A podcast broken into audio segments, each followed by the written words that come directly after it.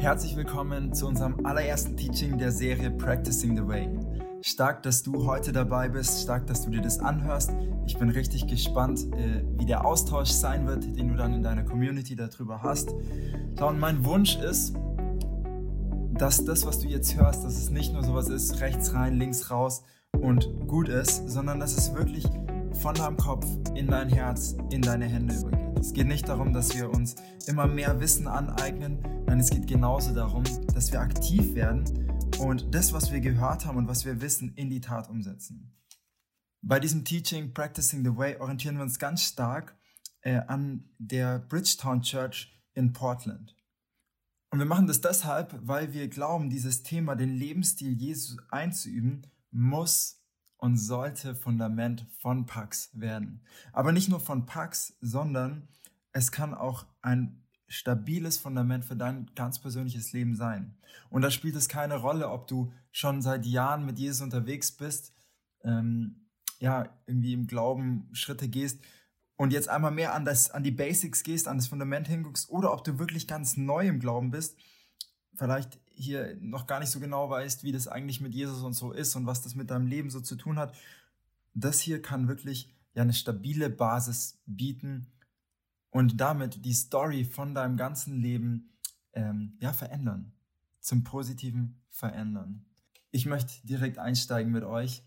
Ich freue mich auf die Zeit hier gemeinsam und ich möchte dort einsteigen beim Zentrum von unserem Glauben und das ist Jesus. Schau, Jesus ist für verschiedene Menschen verschiedene Dinge. Er hat verschiedene Titel. Vielleicht ist er für dich der Sohn Gottes. Er ist dein Herr und Retter. Er ist der Messias oder ein anderes Wort dafür wäre Christus. Das heißt, der Gesalbte, der lang erwartete König von Israel. Für viele Leute heute ist Jesus vielleicht ein Mythos, ein Märchen, irgendwas aus der Vergangenheit, eine gute Geschichte, die aber halt nicht wahr ist. Das Problem ist nur, Jesus ist einfach sehr gut bezeugt, dass ein Typ namens Jesus im 1. Jahrhundert in Israel gelebt hat und dort erstaunliche Dinge gemacht hat, ist super bezeugt. Von daher, gut, dann ist er vielleicht, eine Persönlichkeit aus der Vergangenheit. Vielleicht so ein früher Gandhi, wenn nicht, ob er ganz so gut war, aber vielleicht ein, gab es Karl den Großen und den Kaiser Augustus und es gab halt auch noch Jesus. So, oder wie so ein Philosoph, den Plato oder so. Angenommen, du und ich, wir wären Juden im 1. Jahrhundert und wir wären eines Morgens in der Synagoge und da käme Jesus vorbei, um an diesem Morgen zu lehren, was er gewöhnlich tat. Dann wäre uns ganz klar, hey, dieser Jesus, das ist ein Rabbi. Jesus ist ein Rabbi. Rabbi, das ist ein hebräisches Wort für Lehrer, also ein Lehrer, der von Ort zu Ort zog und der ein Joch hatte. Das hast du vielleicht auch schon mal gehört. Kommt her zu mir, alle, die ihr müde und beladen seid, mein Joch ist leicht und so weiter. Joch bedeutet hier nicht im Sinne von das Ding, was du auf Pferde oder auf Rinder drauflegst, diesen Balken, der die so verbindet und dann können sie einen Pflug ziehen. Das Joch war damals eine Metapher für die Art eines Rabbis, die Bibel auszulegen, beziehungsweise die Tora auszulegen und so die Gesamtheit von seinen Teachings, also von seinen Lehren. Das war das Joch eines Rabbis. Und wenn du diese Lehre angenommen hast, dann hast du das Joch von einem Rabbi auf dich genommen. Und genau das war Jesus. Er war ein Rabbi mit einem Joch, ein junger, brillanter Rabbi, so ein bisschen Anti-Status Quo, ein bisschen angeeckt hier und da, aus dem Norden Israels. Und wenn wir in die Bibel gucken, ins Neue Testament, in die Evangelien, dann ist es auch ganz spannend, weil ungefähr 90 Mal wird er direkt angesprochen und 60 Mal davon wird er als Rabbi adressiert. Jesus war ein Rabbi. Okay, worauf will ich hinaus? Schau, Jesus war nicht nur unser Herr und Retter oder der Sohn Gottes. Nee, Jesus ist der Rabbi, der Lehrer, der uns zeigt, was es heißt zu leben. Und das hat eine ganze Menge Auswirkungen auf unser Leben und vor allem darauf, was es heißt, Jesus nachzufolgen. Und da sind wir genau dabei, Jesus nachzufolgen. Wir sagen das ganz schön oft, so ich folge Jesus nach. Hey, ich bin ein Follower of Jesus. Ich hatte das tatsächlich, als mein Instagram, da gibt es ja oben diese Statusbeschreibung-Ding, da hatte ich drinstehen, Follower of Jesus, ein Nachfolger Jesus. Der Witz ist, ich wusste lange Zeit überhaupt nicht, was das genau bedeutet. Und es ist irgendwie ja so eine Floskel, so eine christliche Floskel geworden. Und das Ding mit Floskeln ist, die haben keine Bedeutung mehr. Wir sind Nachfolger Jesus. Hey, nur schon als Teaser für dich, Jesus nachzufolgen bedeutet nicht irgendwie daran zu glauben, dass er gelebt hat oder das, was er gesagt hat, so für wahr zu halten. Oder vielleicht, dass er gestorben ist und auferstanden ist, daran glaubst du. Nee, es bedeutet viel, viel, viel mehr. Und ja, ich möchte mit dir einsteigen in ein paar Geschichten von Jesus. Über Jesus, den Rabbi, möchte ich mit dir lesen und schauen, was das bedeutet darüber, wenn wir heute darüber reden, Jesus nachzufolgen. Und ich lade dich ein, mit mir Markus 1 aufzuschlagen. Du kannst ruhig einen Moment dir nehmen, kurz auf Pause drücken, deine Bibel holen. Wir lesen jetzt einige Stellen, um genau zu sein, 4. Und die sind alle nah beieinander, von daher Markus 1, 16 bis 20. Als Jesus am See von Galiläa entlang ging, sah er 2 Fischer auf dem See ihre Netze auswerfen, Simon und seinen Bruder Andreas. Jesus sagte zu ihnen: Kommt, folgt mir nach, ich will euch zu Menschenfischern machen. Sofort ließen sie ihre Netze liegen und folgten ihm nach. Er war noch nicht viel weiter gegangen, da sah er 2 Männer, die im Boot saßen und ihre Netze in Ordnung brachten, Jakobus, den Sohn des Zebedäus, und seinen Bruder Johannes. Jesus forderte sie ebenfalls auf, ihm nachzufolgen. Da ließen sie ihren Vater Zebedäus mit den Arbeitern zurück und folgten Jesus nach. Okay, wir gehen ein Kapitel weiter, einmal die Seite umblättern, das ist bei mir Markus 2, 13 und 14. Danach ging Jesus wieder hinaus auf den See. Die ganze Menschenmenge kam zu ihm und er lehrte sie. Als er weiterging und am Zollhaus vorbeikam, sah er dort Levi sitzen, den Sohn des Alphaeus. Jesus sagte zu ihm: Folge mir nach. Da stand Levi auf und folgte Jesus nach. Wieder einmal umblättern, Markus 3, 13 bis 19. Jesus stieg auf einen Berg und rief die zu sich, die er bei sich haben wollte. Sie traten zu ihm. Und er bestimmte 12, die er Apostel nannte. Sie sollten ständig bei ihm sein und er wollte sie aussenden, damit sie seine Botschaft verkündeten und in seiner Vollmacht die Dämonen austrieben. Die 12, die er bestimmt hatte, waren Simon, dem er den Namen Petrus gab, Jakobus, der Sohn des Zebedäus, Johannes, der Bruder des Jakobus, diese beiden nannte er Boanerges, das bedeutet Donnersöhne, Andreas, Philippus, Bartholomäus, Matthäus, Thomas, Jakobus, den Sohn des Alphaeus, Thaddäus, Simon der Zelot und Judas Iskariot, der Jesus verriet. Wir blättern noch, jetzt muss man ein paar Mal umblättern, zu Markus 8 um. Markus 8, Vers 34. Dann rief Jesus die Volksmenge samt seinen Jüngern zu sich und sagte: Wenn jemand mein Jünger sein will, muss er sich selbst verleugnen, sein Kreuz auf sich nehmen und mir nachfolgen. Denn wer sein Leben retten will, wird es verlieren. Wer aber sein Leben um meinetwillen und um des Evangeliums willen verliert, wird es retten. Was nützt es einem Menschen, die ganze Welt zu gewinnen, wenn er selbst dabei unheilbaren Schaden nimmt? Denn was könnte ein Mensch als Gegenwert für sein Leben geben? Vielleicht hast du hier in diesen Bibelstellen ein Muster entdeckt. Schau, Jesus sagt nicht: Hey zusammen, glaubt einfach an mich und wenn ihr dann irgendwann sterbt, dann kommt ihr in den Himmel. Jesus ist ziemlich straight, er ist ziemlich klar und er sagt: Komm, folge mir nach. Man könnte das Ganze auch übersetzen mit: Komm und sei mein Nachfolger, mein Jünger. Jetzt ist Jünger nicht unbedingt das Wort, das wir heute so viel anwenden oder verwenden, außer wir reden vielleicht von den 12 Aposteln oder von irgendeinem seltsamen Kult, wo irgendeine Guru sich seine Jünger zusammengesucht hat. Deshalb lass uns mal ein bisschen in dieses Wort reingucken, was dahinter steckt. Und wir kommen wohin? Das hebräische Wort ist Talmidim. Man kann das übersetzen als Student bzw. Schüler oder eben als Nachfolger. Nachfolger jetzt aber nicht hier im Sinne von hey, ich bin dein Follower auf Insta und ich like jedes Bild und manchmal kommentiere ich einen Herz-Smiley unter deinen Post, so ich bin dein größter, ich bin dein Follower, ich feiere das, ich bin auf Instagram. Nee. Und auch nicht Schüler oder Student so im Sinne von, hey, ich studiere Geo, Lehramt, soziale Arbeit oder was weiß ich, an der Uni Augsburg oder an der Hochschule und ich gehe in meine Kurse, ich mache fleißig Notizen, ich habe Examen. Nee, das ist es auch nicht. Eine andere Übersetzung von diesem Begriff Talmidim, die uns vielleicht helfen kann, ist Azubi. Als Jünger bist du ein Azubi oder ein Lehrling bei einem Rabbi. Einem Rabbi zu folgen, so wie Jesus ein Rabbi war, bedeutet, hey, ein Azubi, ein Lehrling von diesem Rabbi, der dann sozusagen dein Meister ist, zu sein.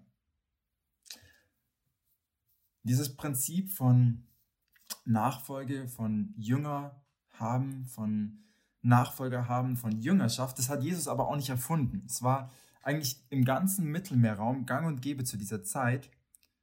Nur wenn wir heute über Jüngerschaft oder über Nachfolge reden, hat es wenig mit dem Background zu tun, diesem historischen Kontext, aus dem es eigentlich kommt. Daher, und ich weiß, das wird jetzt ein bisschen nerdy, und ich bitte jetzt schon um Vergebung, würde ich gerne kurz, mehr oder weniger kurz, mit dir in das Bildungswesen aus dem 1. Jahrhundert in Israel da eintauchen. Und ich bin der Typ, und ich bin jetzt ganz ehrlich, ich schaue mir auf YouTube einfach so zum Spaß dreiteilige Arte-Dokus an, wo jeder Teil über eine Stunde geht, über die amerikanische Außenpolitik, was ja super relevant für mich ist. Und wenn du das nicht bist, nicht hier Doku-Fan, was weiß ich, dann schaffst du das trotzdem. Und ich werde versuchen, es möglichst gut auf den Punkt zu bringen. Und ja, es hat auch ein Ziel. Also ich will auf irgendwas hinaus und das merkst du dann schon. Also wir steigen ein in das Bildungswesen des 1. Jahrhunderts in Israel. So wie wir heute eine Grundschule haben, ne, und danach eine weiterführende Schule und danach eine Ausbildung bzw. ein Studium, gab es auch in Israel so verschiedene Stufen von Bildung. Die erste Stufe, sozusagen die Grundschule, war das Bet Sefer, das Haus des Buches. Dort hast du Lesen, Schreiben, Rechnen gelernt. Interessanterweise hatten die eine sehr niedrige Analphabetenquote damals in Israel. Und das alles hast du gelernt aus dem Buch der Bibel, der damaligen Zeit, also dem Alten Testament. Und nicht nur hast du große Teile davon gelernt, du hast die ganze Tora, also die ersten 5 Bücher Mose, auswendig gelernt. Mit 12. Ich weiß nicht, ob du schon mal ein Gedicht auswendig gelernt hast, aber mit 12 konntest du in der Regel die ersten 5 Bücher Mose auswendig. Und wenn du deine Bibel guckst, das sind viele, viele Seiten. Okay, danach, mit 12 oder 13, waren die meisten fertig mit ihrer Schulbildung. Jungen stiegen dann meistens in das Familienunternehmen ein. Und wenn dein Vater Schuster war, dann warst du eben auch Schuster. Frauen haben dann mit 13 oder 14 ganz jung geheiratet und haben dann Kinder bekommen. Okay, also so lief das damals. Wenn du wirklich gut warst, also in diesem Bet Sefer oder Sefer, wenn du da wirklich gut warst, dann bist du danach in die nächste Bildungseinrichtung gekommen. Und zwar ist es das Bet Talmud, das Haus der Weisung des Lernens. Und das war ein Gebäude, das tatsächlich direkt neben der Synagoge mit angebaut war. Du hattest dort einen Vollzeitlehrer und du hast dann mit 14 oder 15 das gesamte Alte Testament auswendig gekonnt. Ich habe letztes Jahr das erste Mal das Alte Testament wirklich chronologisch durchgelesen. Und wenn du 4 Kapitel am Tag liest, dann brauchst du fast 8 Monate, um das durchzulesen. Und du kommst dann irgendwann zu so 4. Buch Mose, wo es darum geht, wenn du spazieren gehst und du triffst ein Vogelnest, siehst ein Vogelnest, du darfst die Eier nehmen, aber nicht den Muttervogel töten. Und du denkst dir so, what the heck, warum lese ich mir das Buch durch? Aber damals, die haben das alles auswendig gelernt. Ein bisschen crazy, aber so war das. Die Besten, der Besten, der Besten, die Summa Cum Laude, die Bildungselite der damaligen Zeit, die wurden nach dem Bet Talmud Talmidim, also Schüler, Azubis, Lehrlinge, bei einem Rabbi. Und es war wirklich nur die absolute Elite. Bevor du so ein Lehrling bei einem Rabbi werden konntest, musstest du ein Interview mit ihm machen. und dort hat er dich so richtig gegrillt. Also das war so, wie gut kennst du die Tora? Okay, was weißt du über die Lehre des Rabbi Hillel zu den Nephilim aus Genesis 6? Was ist die Auslegung von verschiedenen Rabbis über die drei Engel, die Abraham besuchten und so weiter und so weiter. Also es war wirklich richtig hardcore, dieses Interview, wie so ein Jobinterview. Und sagen wir, du bestehst und der Rabbi sagt, hey, ja, du bist klug genug, du hast das Durchhaltevermögen, du hast Talent, du hast Fleiß, du weißt unglaublich viel. Du könntest eines Tages selbst ein Rabbi werden. Dann hat er Folgendes zu dir gesagt. Komm, folge mir nach. Komm und sei mein Jünger. Komm und sei mein Talmidim. Und sagen wir, du hast es geschafft. Herzlichen Glückwunsch. Die Chancen stehen gegen dich. Aber sagen wir, du hast es tatsächlich geschafft und du wirst ein Nachfolger, ein Lehrling, ein Jünger eines Rabbis. Dann hatte dein Leben genau 3 Ziele. 3 simple Ziele. Das erste Ziel war, bei deinem Rabbi zu sein.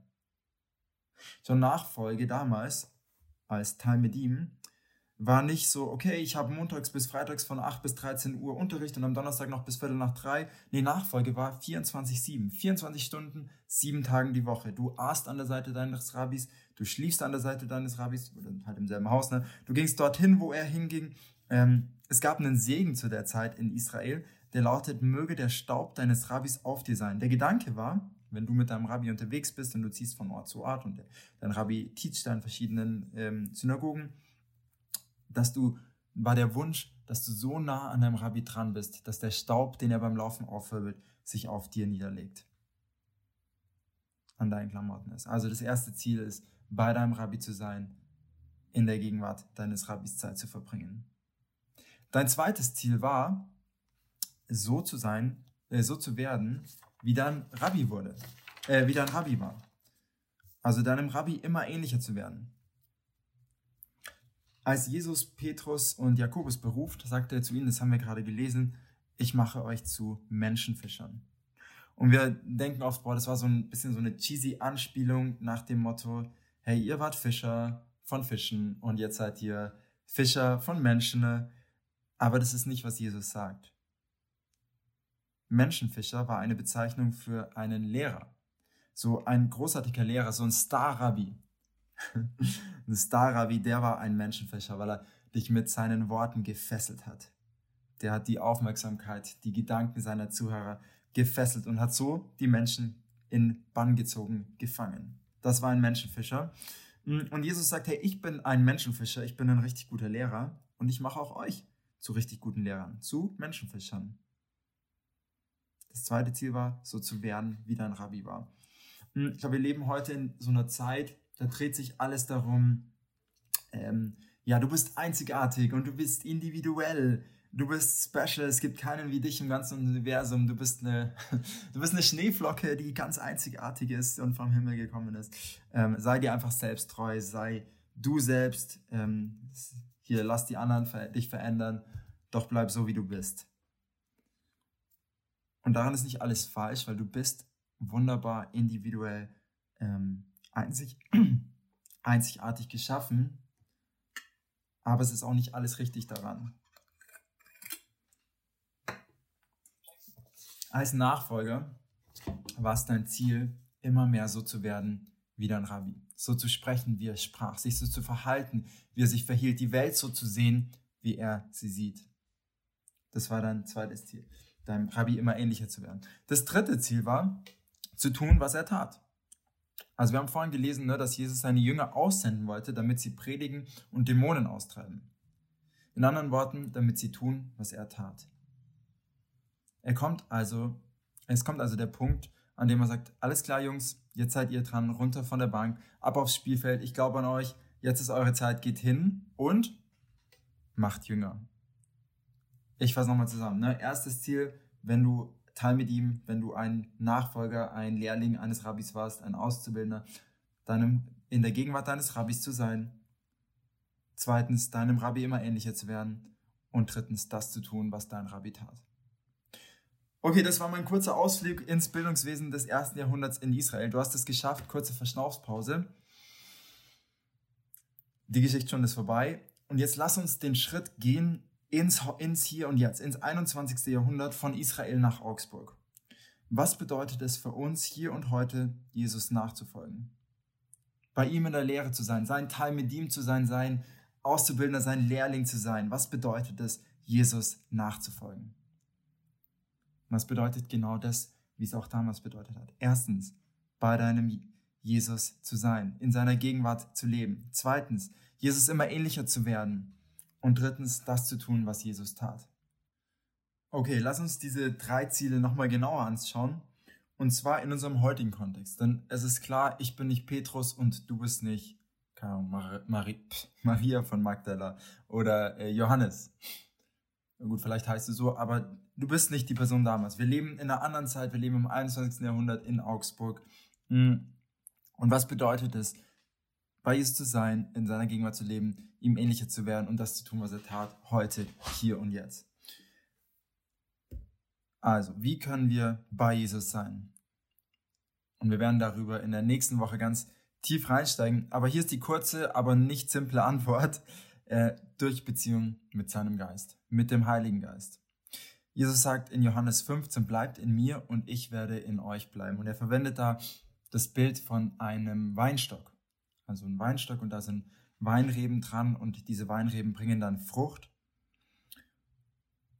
Und was er sagt ist, hey, ihr könnt jeden Tag, jeden Moment im Bewusstsein von Gottes Gegenwart, in Gemeinschaft mit mir, mit dem Heiligen Geist leben. Aber wir müssen das einüben. Das ist nicht was von so ganz easy wie von selber passiert. Und ich sage es ganz ehrlich, ich bin da noch lange nicht. Aber ich wäre da gerne. Ich möchte es lernen. Ich möchte es einüben. Und ja, wie kommen wir da hin?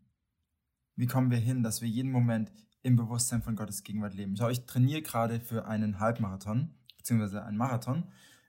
Das heißt, ich laufe einmal in der Woche eine lange Strecke. So eigentlich einen Halbmarathon am Wochenende. Doch um bei so einem Halbmarathon oder Marathon wirklich schnell zu laufen, übst du nicht stupide nur lange Läufe, sondern du machst verschiedene Übungen. Zum Beispiel läufst du 3x2 Kilometer und wechselst dabei immer wieder das Tempo. Oder du machst 10 Kilometer und eine Minute sprintest du und dann trabst du wieder eine langsam. Und es ist am Ende kein Marathon. 10 Kilometer ist nicht mal die Hälfte von einem Halbmarathon. Aber es sind Übungen, die dir dabei helfen, am Ende schnell zu laufen. Und genauso ist es gibt es geistliche Übungen, die uns dabei helfen, Gewohnheiten aufzubauen, welche uns wiederum dabei helfen, um, wie Jesus es sagt, in ihm zu bleiben. Und das sind Dinge wie Stille. Ganz seltsam, ne? In einer Zeit wie dieser, ich lebe hier an einer total befahrenen Straße, vielleicht hörst du auch immer wieder so ein Auto im Hintergrund, hier Stille zu machen. Ja, aber Stille, bei Jesus ankommen, Bibel lesen, Gebet, Rückzug, vielleicht auch mal ins Alleinsein, einen Ruhetag zu haben, zu fasten. Ja, und diese Übungen helfen uns, anzukommen bei Gott. Im Verlauf unseres Tages immer wieder anzuhalten und ja, mit Gott zu connecten. Schau, Gott ist hier, jetzt. In diesem Moment ist er hier. Bei dir, bei mir. Und das Problem ist, wir sind meistens nicht hier. Wir sind an unserem Handy, wir sind unterwegs, wir sind in Sorgen, wir sind auf YouTube, wir sind überall, aber nicht hier, in diesem Moment. Aber Gott ist hier. Jetzt. Und wenn wir innehalten und den Schritt gehen und sagen, Gott, du bist hier und ich bin auch hier bei dir, dann sind es diese Momente, wo wir Stück für Stück das einüben, Gemeinschaft mit ihm zu haben. Doch das Beste daran, Jesus nachzufolgen, ist Jesus. Das Beste an der Nachfolge ist Jesus selbst. Es gibt niemanden Vergleichbaren. Und wenn wir Jesus nachfolgen, ist unser allererstes Ziel, Gemeinschaft mit ihm zu haben. Ich habe über die letzten 15 Jahre angefangen, die Gewohnheit habe ich mir aufgebaut, jeden Tag mit meiner Bibel zu starten. Und wo du da stehst, oft fällt es schwer, so, ich muss noch Bibel lesen, habe ich heute noch nicht gemacht, irgendwie alles ist wichtiger gerade. Nee, aber ich habe das über Jahre gemacht, jeden Morgen erstmal Kaffee ziehen und dann mich hinsetzen und in meiner Bibel Gott zu begegnen, mit ihm den Tag zu starten. Und jetzt funktioniert das automatisch. Ich habe eine Gewohnheit, ich habe eine Übung, die mir dabei hilft, ja, mit Jesus zu leben, Gemeinschaft mit ihm zu haben. Und so können wir durch verschiedene geistliche Übungen, indem wir die einüben und die zu Gewohnheiten werden, Jesus, Gemeinschaft mit ihm haben, Zeit mit Jesus verbringen. Okay, erstes Ziel, Zeit in der Gegenwart unseres Rabbis haben, Zeit mit Jesus verbringen. Zweites Ziel, wie Jesus zu werden. Jesus immer ähnlicher zu werden. Ich glaube, wir werden alle geprägt in ein bestimmtes Bild. Wir werden alle geformt von irgendwas oder irgendjemandem. Wir wünschen uns, wir wären einzigartig, wir kaufen Klamotten, die uns besonders ausdrücken, doch am Ende sehen wir irgendwie doch alle ähnlich aus. Und die Frage ist nicht, wirst du geprägt oder geformt, sondern in welches Bild wirst du geprägt oder geformt. Versteht ihr, was ich meine? Also, was gibt es dir vor? Was ist dieses Bild, in das du geformt wirst? Ist das irgendein Influencer auf Instagram oder, keine Ahnung, weiß ich nicht. Ist es Social Media, die dich formen oder prägen, oder sind es Bücher oder Autoren, oder ist es Jesus? Und wenn du ganz realistisch bist und wenn du dein Leben, so wie du gerade lebst, dir in 20, 30 Jahren vorstellst, also wie so einfach so eine gerade Linie von jetzt in die Zukunft zeichnest, wen siehst du? Siehst du eine Person, dich selber, die Jesus mit deiner Persönlichkeit, mit deinem Geschlecht, in deiner Kultur ähnlich ist? Oder siehst du jemanden anderen? Schau, ich will das. Ich möchte in diese Person wachsen, diese Person, die Jesus ist, nur eben ich. Mit allem, was ich bin, möchte ich das werden. Nicht nur, irgendwie, indem ich mir bestimmte Verhalten antrainiere, sondern ich wünsche mir echt, dass mein Denken, mein Reden, mein Tun von innen nach außen verwandelt ist. Ich möchte, wenn ich 20, 30 Jahre in die Zukunft schaue, jemanden sehen, der die Welt sieht wie Jesus, der spricht wie Jesus, der denkt wie Jesus, der die Mitmenschen sieht wie Jesus, der seine Leute, seine Nächsten liebt wie Jesus. Und ich glaube, da bin ich nicht allein. Doch die Frage ist, wie kommen wir dahin? Wie lernen wir von unserem Rabbi? Nein, indem wir seinen Lebensstil einüben. In Gemeinschaft. Und genau deshalb machen wir die Communities, dass wir gemeinsam verschiedene Practices, verschiedene Übungen angehen und in den Communities, in der Gemeinschaft Jesus immer ähnlicher werden. Deshalb ermutigen wir uns, deshalb konfrontieren wir uns, deshalb teilen wir unser Leben, unser Herz, damit die anderen wirklich uns dabei helfen können, dorthin zu wachsen in das Bild von Jesus. Wir kommen zum letzten Ziel, zu tun, was Jesus tat. Ich glaube, wenn du bei einem Schreiner in die Lehre gehst, dann möchtest du am Ende auch Schreiner werden. Also du gehst nicht zu einem Schreiner in die Lehre und wirst dann Fischer oder so. Keiner ist Fischer, aber ihr wisst, was ich meine, ne? Du gehst bei jemandem in die Lehre, um den Beruf später auszuüben, den diese Person ausübt. Und hier wird es ein bisschen schwierig, weil Jesus war ein Rabbi, aber war eben auch der Sohn Gottes. Er war Gott. Sein Job war nicht nur über die Bibel zu lernen. Sein Job ist der Anbruch des Königreichs Gottes, den herbeizuführen und anzukündigen. Er brachte den Himmel auf die Erde. Und du und ich, wir sind nicht Gott.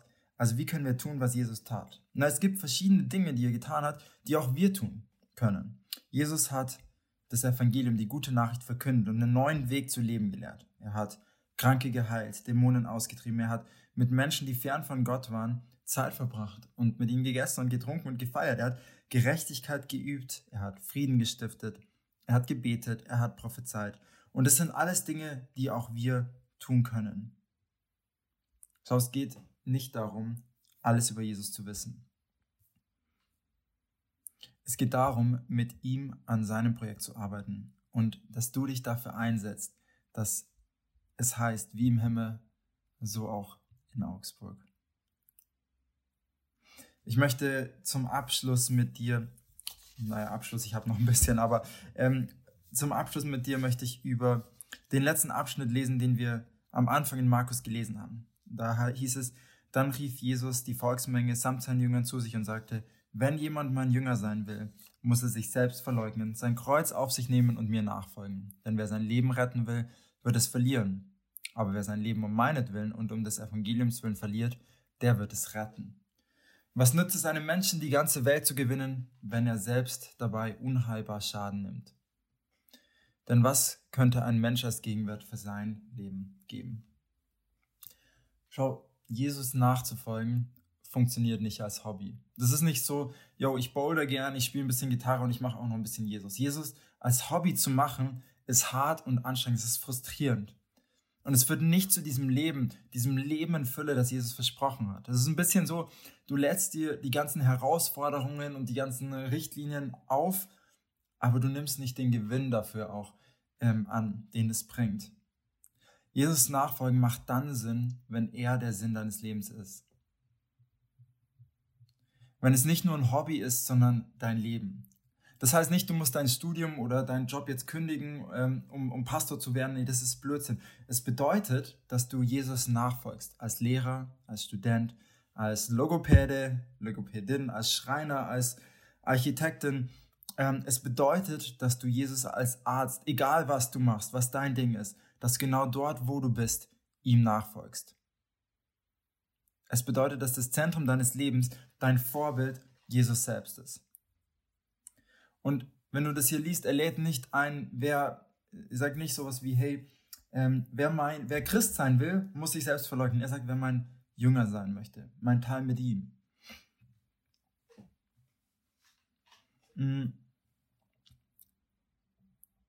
Christsein hat in unserer heutigen Kultur nur noch wenig mit Jesus Nachfolge zu tun. Es bedeutet vielleicht sogar mehr manchmal so ein Ding wie, hey, ich bin nicht Muslim, ich bin Christ.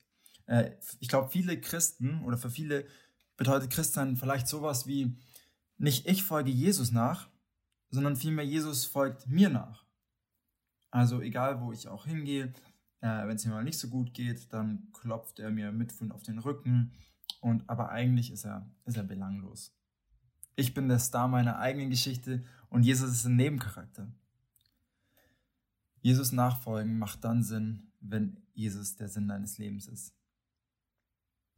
Das Zweite, was ich zu dieser Stelle betonen möchte, ist, und das ist mir so wichtig, das zu sagen, Jesus lädt jeden ein. Er sagt, wer mein Jünger sein möchte. Wenn du mein Jünger sein möchtest, dieser Ausruf impliziert ganz klar, hey, jeder ist eingeladen. Du musst nicht erst noch, wie bei anderen Rabbis, durch so ein Hardcore-Interview sein, die Besten der Besten der Besten sein, um Jesus Teil mit ihm, Jesus Jünger sein zu dürfen, ihm nachzufolgen. Jesus lädt jeden ein. Egal, wo du stehst, egal was du von Jesus hältst, egal, wie lange du schon mit ihm unterwegs bist oder ob du ganz neu bei dieser Jesus-Sache, bei diesem Jesus-Ding dabei ist. Und das ist völlig undenkbar, dass ein Star-Rabbi der damaligen Zeit, wie Jesus einer war, zu Tausenden von Menschen spricht und sie alle offen einlädt, folge mir nach. Das gab es zuvor nicht, das war undenkbar. Aber Jesus macht es. So ist er. Und du bist eingeladen. Komm, folge mir nach. Doch, und das möchte ich dir heute auch sagen, dieses Leben, das Leben in Fülle, frei von Neid, von Geiz, von Angst, von Begierde, dieses Leben voll von Hoffnung, von Liebe, von einer guten Gemeinschaft, von Heilung, von Wachstum. Dieses Leben passiert nicht von selbst.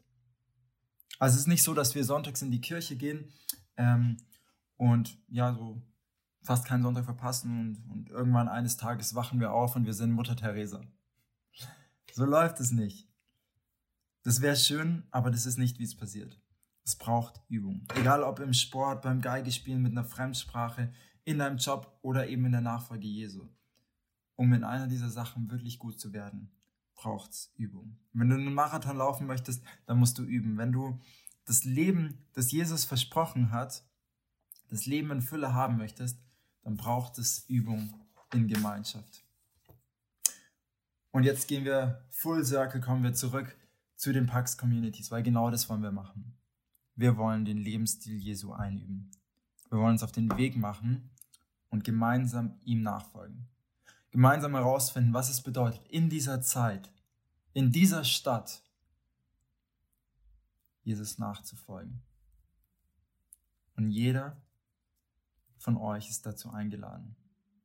Nicht nur von mir, sondern von Jesus selbst. Wo auch immer du stehst, du bist eingeladen mit deinen Fehlern, mit deinem Versagen, so wie du bist. Und schau, Jesus ist ganz klar, das Leben ist kein immer schöner Regenbogen, alles toll. Jesus ist klar, er sagt, das Leben ist hart. Da ist Jesus straight. Und wenn ihr mich kennt, ihr wisst, ich habe vor einer Zeit mein Zeugnis bei Pax erzählt, dass ich selbst durch dunkle Zeiten gegangen bin. Aber Gott ist unglaublich gut. Und das Leben mit Gott, Jesus nachfolgen, ist wunderschön. Inmitten von Leid, von Corona, von Scheitern, von Scheidung, von füll dein Leid ein, setz dein Leid hier ein. Nachfolge Jesu ist wunderschön. Jesus' Einladung kommt, komm und folge mir nach, ist eine Einladung zu einem Leben in Fülle. Für jeden. Wirklich für jeden. Du bist eingeladen, komm und folge mir nach. Ich möchte dir was vorlesen, was ich mir vor kurzem einfach über Pax, als ich über Pax nachgedacht habe, habe ich folgende Zeilen für mich niedergeschrieben. Pax ist mehr als Kirche am Sonntag. Pax ist unser Lebensstil. Es ist, wie wir reden, wie wir andere behandeln, authentisch. Es ist Beten und Machen, Licht in der Dunkelheit, Friede für unsere Stadt, Schönheit. Pax ist die Antwort auf unsere Suche nach Sinn, denn Pax ist Jesus folgen, alles geben für seine Ehre, nicht unsere, dienen. Es ist Gemeinschaft leben, Frieden stiften, Hoffnung schenken, Liebe spüren. Pax ist, wie im Himmel, so auch auf Erden. Und ich lade dich ein, jetzt gemeinsam mit mir zu beten. Herr Jesus, ich danke dir, dass du unser Rabbi bist und dass du uns sagst, hey, genau du, folge mir nach. Sei mein Schüler, sei mein Lehrling, sei mein Jünger. Und Jesus, unser Wunsch ist es, immer mehr in deiner Gegenwart zu leben, immer mehr Zeit mit dir zu verbringen. Herr, unser Ziel ist es, immer ähnlicher dir zu werden. Unser Ziel ist es, Jesus, das zu tun, was du getan hast. Und ich bete, Herr, dass du uns dabei hilfst, dass du uns zeigst, wie schaut es aus, dir nachzufolgen, dass du uns in diesen Gemeinschaften, in diesen Communities, die wir haben, dass du da wirklich die richtigen Leute für uns hinstellst, dass wir gemeinsam dir ähnlicher werden und deinen Lebensstil hier in Augsburg, in unseren Kontext, in unsere Kultur übersetzen und ein Leben leben, das dich ehrt. Wir lieben dich, Jesus, und wir wollen immer mehr werden wie du. Du bist ein so guter Gott. Danke, dass Nachfolge zu einem reichen Leben führt, zu einem Leben in Fülle. Wir preisen dich, Jesus, wir lieben dich, Jesus. Amen.